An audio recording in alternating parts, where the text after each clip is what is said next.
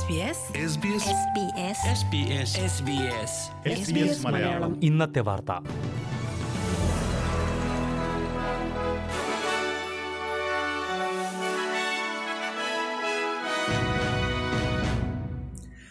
നമസ്കാരം. ഇന്ന് രണ്ടായിരത്തി ഇരുപത് നവംബർ പത്ത് ചൊവ്വാഴ്ച. S B S Malayalam. ഇന്നത്തെ വാർത്ത വായിക്കുന്നത് ജോജോ ജോസഫ്. രണ്ടായിരത്തി ഇരുപത്തിയൊന്നിലെ ചൈൽഡ് കെയർ സേവനം സൗജന്യമാക്കാൻ വിക്ടോറിയ തീരുമാനിച്ചു. മൂന്ന് നാല് വയസ്സുള്ള കുട്ടികൾക്കാകും ഈ പദ്ധതിയുടെ ഗുണം ലഭ്യമാകുക.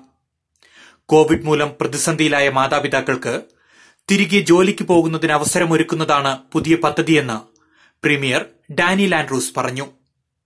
ഇതിനായി നൂറ്റി അറുപത്തിയൊൻപത് ദശാംശം ആറ് മില്യൺ ഡോളർ സർക്കാർ മാറ്റിവെക്കും. പദ്ധതി കൊണ്ട് ഓരോ കുട്ടിക്കും രണ്ടായിരം ഡോളറിന്റെ ലാഭമുണ്ടാകുമെന്നാണ് സർക്കാരിന്റെ വിലയിരുത്തൽ. സ്കൂൾ സമയത്തിന് മുൻപും ശേഷവും കുട്ടികൾക്ക് സംരക്ഷണം ഏർപ്പെടുത്തുന്നതിനായി സ്കൂളുകൾക്ക് പ്രത്യേക സാമ്പത്തിക സഹായം അനുവദിക്കാനും വിക്ടോറിയൻ സർക്കാർ തീരുമാനിച്ചിട്ടുണ്ട്. ഇതിനായി എൺപത്തിയൊന്ന് ദശാംശം ആറ് മില്യൺ വകയിരുത്തി. സർക്കാർ സ്കൂളുകളിൽ കുട്ടികൾക്ക് ആഫ്റ്റർ സ്കൂൾ കെയർ ഉറപ്പാക്കുമെന്നും വിദ്യാഭ്യാസ മന്ത്രി ജെയിംസ് മെർലിനോ പറഞ്ഞു. വിക്ടോറിയയിൽ കഴിഞ്ഞ പതിനൊന്ന് ദിവസങ്ങളിൽ കോവിഡ് കേസുകളൊന്നും റിപ്പോർട്ട് ചെയ്തിട്ടില്ല. ജോബ് സീക്കർ പദ്ധതിയുടെ ഭാഗമായുള്ള കോവിഡ് സാമ്പത്തിക സഹായത്തിന്റെ കാലാവധി മാർച്ച് മുപ്പത്തിയൊന്ന് വരെ നീട്ടാൻ ഫെഡറൽ സർക്കാർ തീരുമാനിച്ചു. പദ്ധതി അടുത്ത മാസം അവസാനിക്കാനിരിക്കെയാണ് സർക്കാർ നടപടി. എന്നാൽ സാമ്പത്തിക ആനുകൂല്യത്തിന്റെ തുക കുറച്ചിട്ടുണ്ട്. നിലവിൽ ലഭിച്ചിരുന്ന ഇരുന്നൂറ്റി അൻപത് ഡോളർ നൂറ്റി അൻപത് ഡോളറായാണ് കുറച്ചത്. ജോബ് സീക്കർ ആനുകൂല്യത്തിനൊപ്പമാണ് ഈ സഹായം ലഭ്യമാകുന്നത്.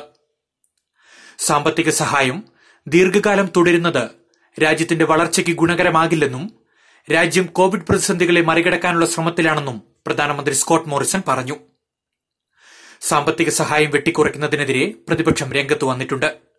സാമ്പത്തിക സഹായം തുടരുന്നത് രാജ്യത്തിന്റെ വളർച്ചയെ ബാധിക്കുമെന്ന പ്രധാനമന്ത്രിയുടെ വാദത്തെ ചോദ്യം ചെയ്യുവാനാണ് ലേബർ പാർട്ടിയുടെ തീരുമാനം. രാജ്യത്ത് കോവിഡ് വാക്സിൻ ലഭ്യമായാൽ ന്യൂ സൌത്ത് വെയിൽസിൽ പ്രഥമ പരിഗണന ആരോഗ്യ പ്രവർത്തകർക്കായിരിക്കുമെന്ന് പ്രീമിയർ ഗ്ലാഡിസ് ബെർജിക്ലിയൻ അടുത്ത വർഷം ആദ്യത്തോടെ കോവിഡ് വാക്സിൻ ലഭ്യമാകുമെന്നാണ് പ്രതീക്ഷ. ആദ്യഘട്ടത്തിൽ തന്നെ എല്ലാവർക്കും വാക്സിൻ വിതരണം ചെയ്യാൻ പരിമിതികളുള്ള സാഹചര്യത്തിലാണ് സംസ്ഥാന സർക്കാർ തീരുമാനം.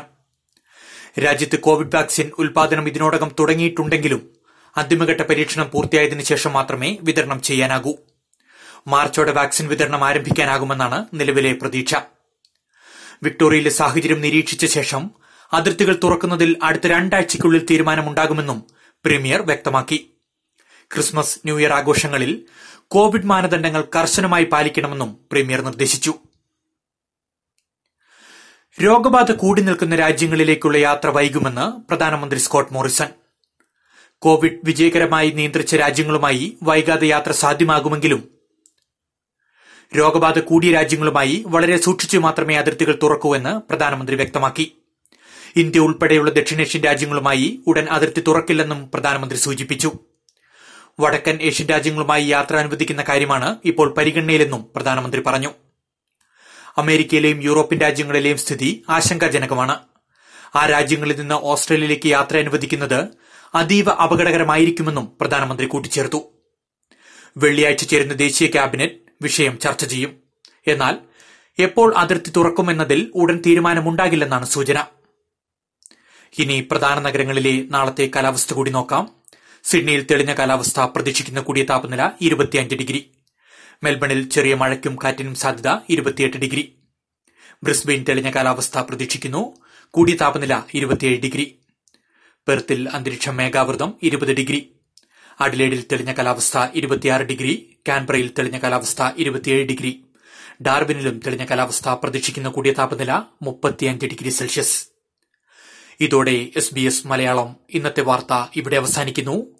ഇനി നാളെ രാത്രി എട്ട് മണിക്ക് വാർത്തകളുമായി തിരിച്ചെത്താം. വാർത്തകൾ വായിച്ചത് ജോജോ ജോസഫ്. SBS SBS ഇന്നത്തെ വാർത്ത.